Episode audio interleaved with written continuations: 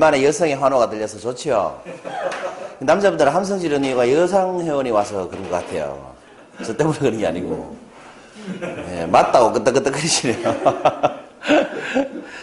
벌써 127번째 향기 노트입니다. 가끔은 느리게 가라. 여러분, 여러분 좀 빨리 가려고 하세요? 좀 느리게 가려고 하세요? 빨리. 좀 빨리 가고 싶죠? 상옥쌤은 별로 빨리 안 가고 싶죠? 아까 앞에 했던 강의 제목이 뭐였죠? 상여봉어 이어라. 예. 설이 맞은 낙엽은 2월에 꽃보다 붉다. 그건 빨리 가라는 뜻이 아니지 않습니까? 예. 그 말이 굉장히 인상적이었던 것 같아요. 더 이상 성장하려고 하지 마시고 성숙하시려고 해라. 희한하게 이렇게 향기 노트는 또 맥락이 또 맞아요. 우리 짜지 않아도 늘 비슷하게 맞는 것 같아요. 그죠? 가끔은 느리게 가라는 말씀을 좀 드리고 싶고 대신 네모를 개척하라라는 말씀을 드리고 싶어요. 여러분 한번 읽어보세요. 가끔은 느리게 가라 느리게 것이 더 빠를 때도 있으니 이 말이 이해가 되세요? 느리게 가는 게 더 빨리 갈 때가 많습니다. 실제 살아보면. 예를 들어서 어떤 상인이 사과를 한가득 싣고 가고 있었어요. 시장에 내다 팔려고. 그 지나가던 농부 보고 물었습니다. 시장까지 가려면 얼마나 걸리겠어? 이렇게 물어봤어요. 그랬더니 농부가 이렇게 얘기를 하는 겁니다. 천천히 가면 한 시간 만에 가는데 빨리 가면 하루 종일 걸립니다. 이렇게 얘기했어요. 이해가 안 되죠? 그래서 상인이 이렇게 얘기했어요. 이 말이 핵심이에요. 여러분.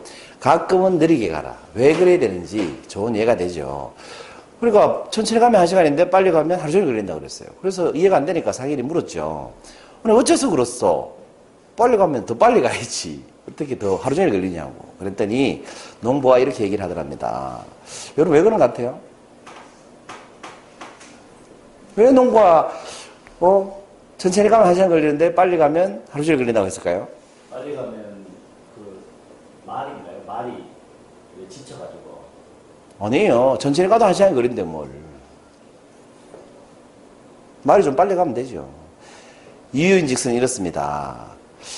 빨리 가려고 하면 사과가 땅에 떨어질 것이고 사과가 땅에 떨어지면 주워야 되죠. 주우려고 하면 시간이 더 걸릴 것이고 시간이 더 걸리면 어떻게 합니까? 늦었으니까 재촉하느라고 더 빨리 가죠. 재촉하려, 재촉하죠. 더 빨리 가려고. 재촉하다 보면 더 많은 사과가 떨어지죠. 그래서 결국은 사과 줍다가 하루 종일 걸린다는 겁니다. 그러니까 천천히 가야 되죠. 그럼 한 시간 만에 갈 수 있으니까. 실제 여러분 현재 세태를 많이 반영하는 얘기입니다. 여러분 요즘 청년들이 보면 스펙 쌓기 굉장히 바쁘죠. 빨리 가려고 큰 기업에 들어가려고 남들보다 빨리 돈 많이 벌려고 빨리 좋은 데 취직하려고 그러지 않습니까? 근데 그러느라고 실제로 빨리 취직하는 사람이 많습니까? 백수가 많습니까? 그리고 그렇게 빨리 취직한 사람이 빨리 나오지 않던가요? 갈수록 짧아지죠. 그렇게 빨리 더 가려고 한 사람이 빨리 나옵니다. 그래서 실업자가 점점점 늘어났죠. 반면에 어때요? 천천히 가는 중소기업, 벤처기업 이런 데는 어때요? 사람을 면접 보러 알아요. 공고를 해도. 특히 뭐 이렇게 자동차 제조회사 이런 데는 면접 보러 안 옵니다. 그러니까 이게 천천히 가는 게 더 빨리 가는 걸 수 있죠. 왜? 오히려 중소기업에 들어가면 내가 정년을 오랫동안 가져갈 수 있죠. 그리고 내가 조금만 노력하면 임원이 되기가 더 쉽죠. 아니면 사장이 되기도 쉽죠. 그 회사를 내가 키우면 계열사 사장을 할 수 있잖아. 근데 큰 기업에 들어가면 나한테 기회가 별로 없죠. 그러니까 오히려 천천히 가는 게 더 빨리 가는 걸 수 있다는 거죠. 이제 이 말이 좀 이해가 되십니까? 가끔은 느리게 가십시오. 그게 더 빨리 가는 방법일 수도 있습니다. 여러분 주식회사 김민영 왕호떡이라 들어보셨나요? 이게 회사 이름입니다 실제로 주식회사 15명의 주주가 만든 회사예요 주식회사 김민영 왕호떡 이 회사 이름을 보면 예사가 뭐 파는 회사입니까? 그렇죠 그냥 호떡이 아니고 왕호떡 그럼 김민영은 누구겠어요? 그렇죠 이 사람이 김민영입니다 이분이 김민영 씨인데 제가 서울에 살 때 이분을 직접 만났어요 그리고 이분이 직접 강의하는 것도 듣고 디프에 가서 얘기도 하고 그래봤어요 그분한테 쭉 얘기를 들어보니까 KT에 다니셨답니다. 주식에 손을 댔어요. 한 방에 10억을 벌었어요. 근데 그 10억을 다 까먹고 5억밖에 안 남았어요. 손절매라고 하죠. 그 5억 남은 걸 가지고 다시 회복할 수 있다고. 사책비까지, 친척비까지 다 끌어다가 다시 주식을 했어요. 그래가지고 빚이 몇 억 남았어요. 그리고 결국 회사에 소문나니까 그 회사 다닐 수가 없죠. 그래서 잘렸어요. 잘리고 나니까 백수가 되잖아. 백수가 되고 나니까 부끄럽잖아요. 그래서 자기 체력 테스트 해볼 거라고 제가 그분한테 들은 대로 얘기하면 어, 수원에 갔대요. 수원에 공사판에 일용직 노동자로 우리 흔히 말하는 노가다로 갔대요. 체력 테스트 하려고. 그 새벽에 6시에 가가지고 시장에서 뽑혀가지고 그 노가다로 갔을 거 아닙니까? 하루 종일 일을 했대요. 다른 사람들, 노가다판에 가면 원래 오전에 좀 일하다가 쉬고 세찬 먹죠.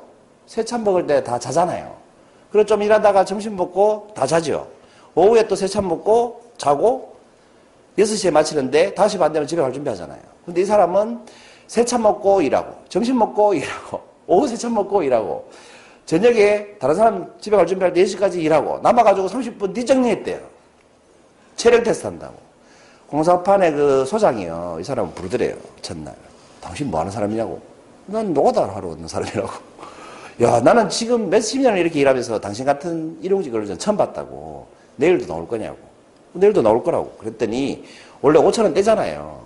그 소개해 준 데서. 근데 그걸 자기가 다 커버해 주더랍니다. 그럼 내일도 꼭 나오시라고. 둘째 날도 똑같이 이랬답니다. 또 부르더래요. 부르더니 이렇게 얘기하더래요. 일용직 하지 말고 정규직 해볼 생각 없냐고. 그 그분이 하는 말은 자기는 이틀 만에 정규직으로 채용된 사람이라고 했어요.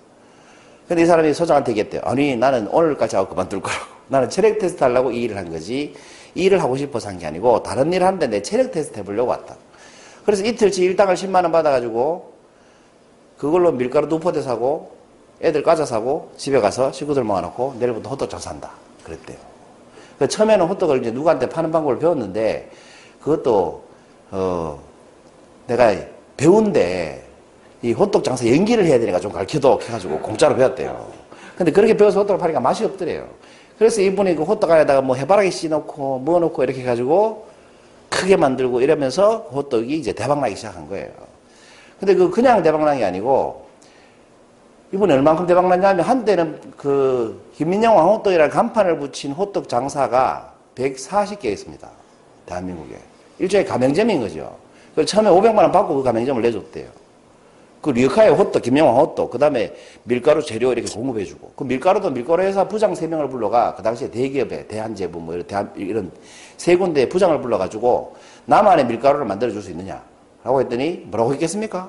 호떡 장사가 자기만의 customizing 된 밀가루를 주문 제작하니까 no 했죠. 한 군데 밀가루 회사가 오케이를 했대요. 그래서 그 밀가루를 이 사람이 이제 파는데, 어, 잘 팔 때는 호떡을 하루에 2,000개 이상 팔아요. 평상시에. 근데 그게 가맹점이 몇 개? 140개. 그럼 자기 혼자 파는 게 2천이 넘으니까 밀가루 양이 어마어마한 거죠. 그러니까 여러분, 누군가 여러분한테 부탁의 손길을 뻗쳤을 때 지금 없어 보인다고 무시할 필요는 없다는 거죠. 그 사람이 얼마나 큰 사람이 될지는 알 수가 없잖아요. 그죠? 그 밀가루에서 돈을 벌었죠. 그렇게 해서 금방 빚 갚고 돈도 엄청나게 벌었죠. 그래서 건물주들이 자기 집 1층에 세안 받을 테니까 돌아서 하라고. 왜냐하면 이분이 유명해져가지고 방송에 나가고, 방송을 백수, 백수십 번 나가고, 그다음부터 방송에 나가니까 무슨 요청이 들어와요? 강의 요청이 들어오니까. 그래서 제가 강의하는 모습을 보고 처음 봤잖아요, 그분을. 강사료를 버는 돈이 더 많아요. 한 번 나가면 뭐 100만 이상씩 받고 그러니까. 웬만한 뭐 강사보다 몸값이 더 세요. 뭐, 워낙 유명하니까. 대기업에도 강의 가고. 그러면서 이제 성공한 거예요. 그 성공한 노하우를 정리를 해보면 이렇습니다. 오감을 만족시켜라. 아까, 아까 앞에 사진 보여드린 것도, 요 앞에 사진도 보시면 이게 호떡 장사 복장이 아니잖아요. 이분이 오감을 만족시켜라 라는 컨셉으로 중절모 쓰고 나비 넥타이 메고 양복 입고 이랬어요. 호떡 파는데. 근데 그것만 했느냐. 웃음 치료사, 레크레이션, 뭐 교육받고 마술 이런 교육받아가지고 있잖아요. 호떡 팔면서 마술 쇼도 했어요. 인기 좋겠어요, 안 좋겠어요? 일단 똑똑하잖아. 두 번째 전략은 뭐냐? 호떡을 배달하기 시작했어요. 주문받으면 배달하기 시작했어요. 이렇게 오토바이 타고 호떡을 배달하는 겁니다. 이분한테 들은 일화 중에 하나가 비 오는 날 있잖아요. 시장에서 호떡 한 개를 주문하더래요. 방송 보고 누가 골탕 먹이려고. 진짜 그러나 방송이지. 이런 생각으로 주문을 했대, 한 개를. 이 사람이 우산 쓰고 호떡 한 개 들고 시장에 추적추적 걸어갔대요. 그리고 한 개를 배달해 줬대요. 한개 500원에 팔았거든요. 그 배달해 주면서 이 주문한 사람한테 100원을 돌려줬대요. 그 100원을 왜 돌려주냐 그러니까 전화비입니다. 그 사람은 원칙이 있어요. 전화로 주문받으면 전화비 100원을 돌려주는 거. 그래서 우산 쓰고 한 개 배달해 주고 100원을 돌려주고 온 거예요. 전화비로. 그러니까 그 시장 상인이 감동을 먹어가지고 다음날부터 호떡을 맨날 수십 개 시키는 거예요. 시장 사람들 알아주고. 너무 감동을 먹어가지고. 그러니까 호떡이 많이 팔릴 수밖에 없죠. 이렇게 배달을 했다는 거 아닙니까? 보면 오토바이에 전화번호도 있죠. 네. 그러니까 뭐라 그러지? 이 호떡 파는 우리 사투리로 구르마, 리어카? 그게 전화기가 있었던 거예요. 세 번째는 전화비 돌려준다고 나오죠. 세 번째 비책은 카드 결제가 가능하도록 했습니다. 여러분 신용카드 최저 결제 금액이 얼마입니까? 천 원입니다, 천 원. 천 원 이상만 결제가 되거든요. 근데 호떡 한 개는 얼마? 근데 한 개도 카드 결제를 해줬어요. 그 천 원, 천원 결제해주고 500원 남가줬어요. 이런 걸 뭐라 그래요? 깡이라 그러죠. 어쨌든 한 개 사도 천 원 긁어주고 500원 남겨주면서 카드 결제를 해줬다는 거 아닙니까? 그리고 네 번째 비책은 애프터 서비스를 했다는 겁니다. 호떡 팔고 나서 배달 가고 나면 다시 전화를 해가지고 맛있었냐고 피드백을 받는 거예요. 고객 관리를 하는 거지. 그래서 고객이 무슨 무슨 얘기를 하면 그걸 반영해서 또 재료에 썼고 이런 식으로 호떡을 자꾸 개선을 시켰다는 겁니다. 이렇게 해서 이 사람이 대박 성공한 주식회사 김민영 2012년도에 주식회사를 만들었어요. 김민영 왕호떡이라는 주식회사가 탄생한 거죠.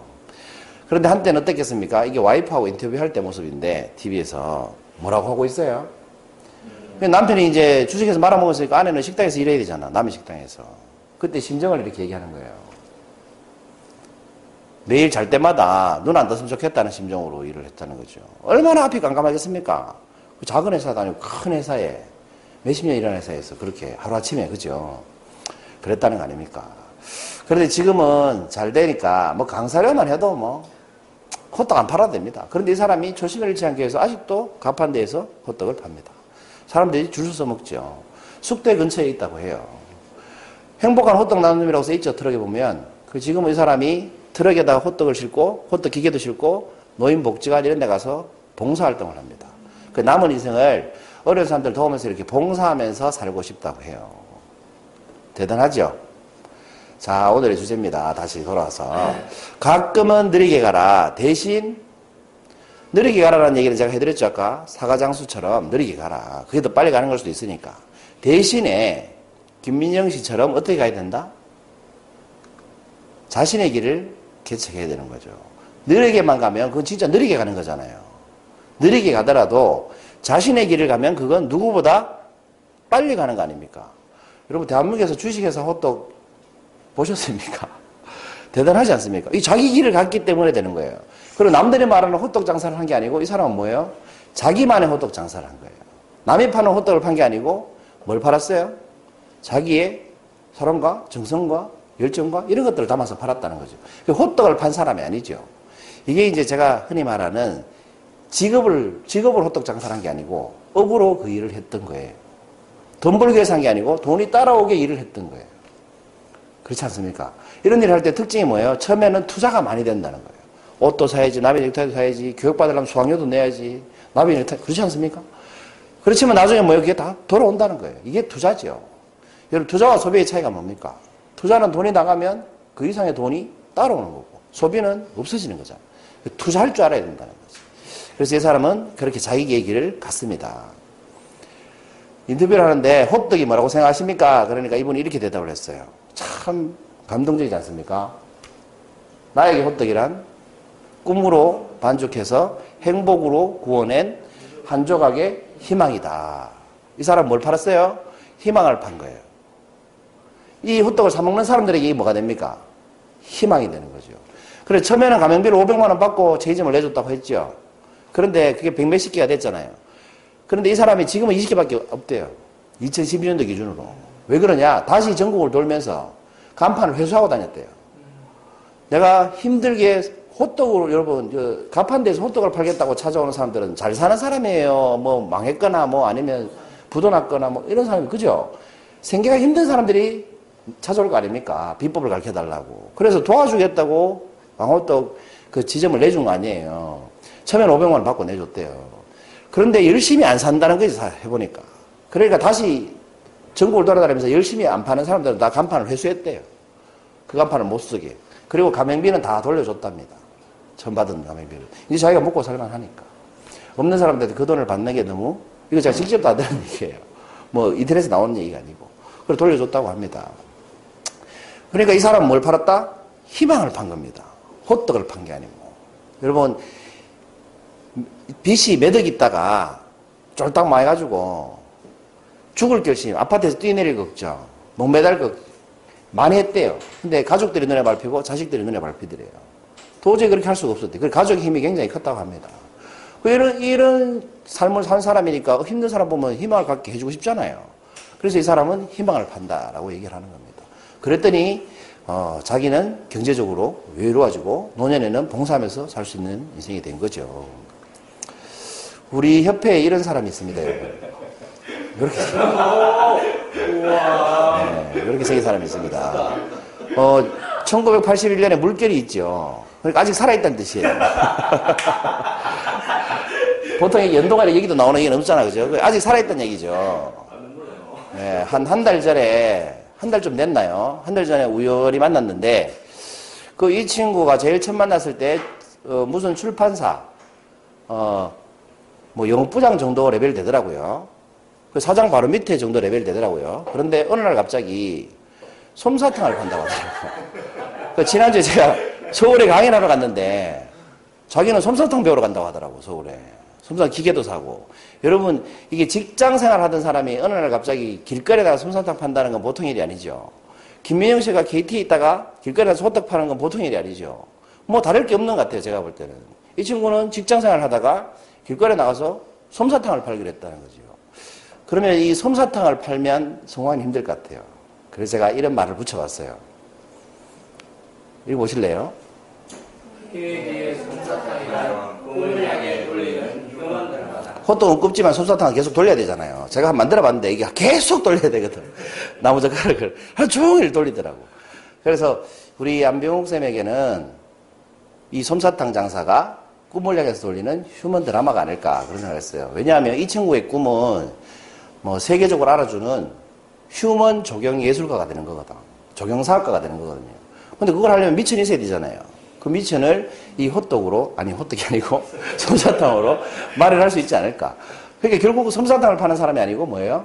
꿈을 향해 돌리는 휴먼 드라마라고 한 이유는 나중에 그런 조경사학과가 되고 나면 그 솜사탕 팔았던 삶이 다 휴먼 드라마가 아닐까. 인간극장이 아닐까. 그런 생각을 해봤습니다. 그래서 이렇게 붙여봤습니다. 맞나요? 여기 계시잖아요. 그죠? 제가 기획을 할 때는 앞에 불러내가지고 이 소감을, 이 각오를 한번 얘기해보라 하려 하다가 향기노트라서 어, 동영상을 공개를 해볼까 하다가 참기로 했습니다. 네. 아무튼 이 자리에 있잖아요. 그죠? 그래서 꼭 꿈을 이루는 휴먼 드라마를 만드시길 바라고 마지막으로 드리고 싶은 말씀은 너무 빨리 가려고 하지 마시라는 거죠. 빨리 성공하려고 할 필요가 없다는 거죠. 왜? 빨리 성공하려고 하다가 아까 그 예를 드신 것처럼 젊을 때처럼 생각하다가 젊을 때처럼 운동하다가 십자인대가 나가면 평생 운동을 못 하잖아요. 그러니까 빨리 가려고 하지 마시고 천천히 가되 방향만 정확하다면 계속 그쪽으로 가고 있는 거 아닙니까? 그래야 보이는 게 있죠. 여러분 시중에 이런 시가 있죠. 어떤 분인지는 까먹었는데 올라갈 때 보이지 않았는데 내려 내려오면서 보았네. 길가에 핀 그 꽃, 뭐 이런 시 있죠. 급히 빨리 가려고 하면 정상에서 가려고 할 때는 안 보이는 것들이 정상에서 내려올 때는 보이지 않습니까? 그게 여러분 보일 때 행복하죠. 달리는 게 중요한 게 아니고. 그러니까 마지막으로 드리고 싶은 말씀은 이겁니다. 가끔은 느리게 가더라도 여러분 자신의 길을 가시면 좋겠다는 말씀을 드리고 싶습니다. 127번째 항이 어땠습니다. 감사합니다.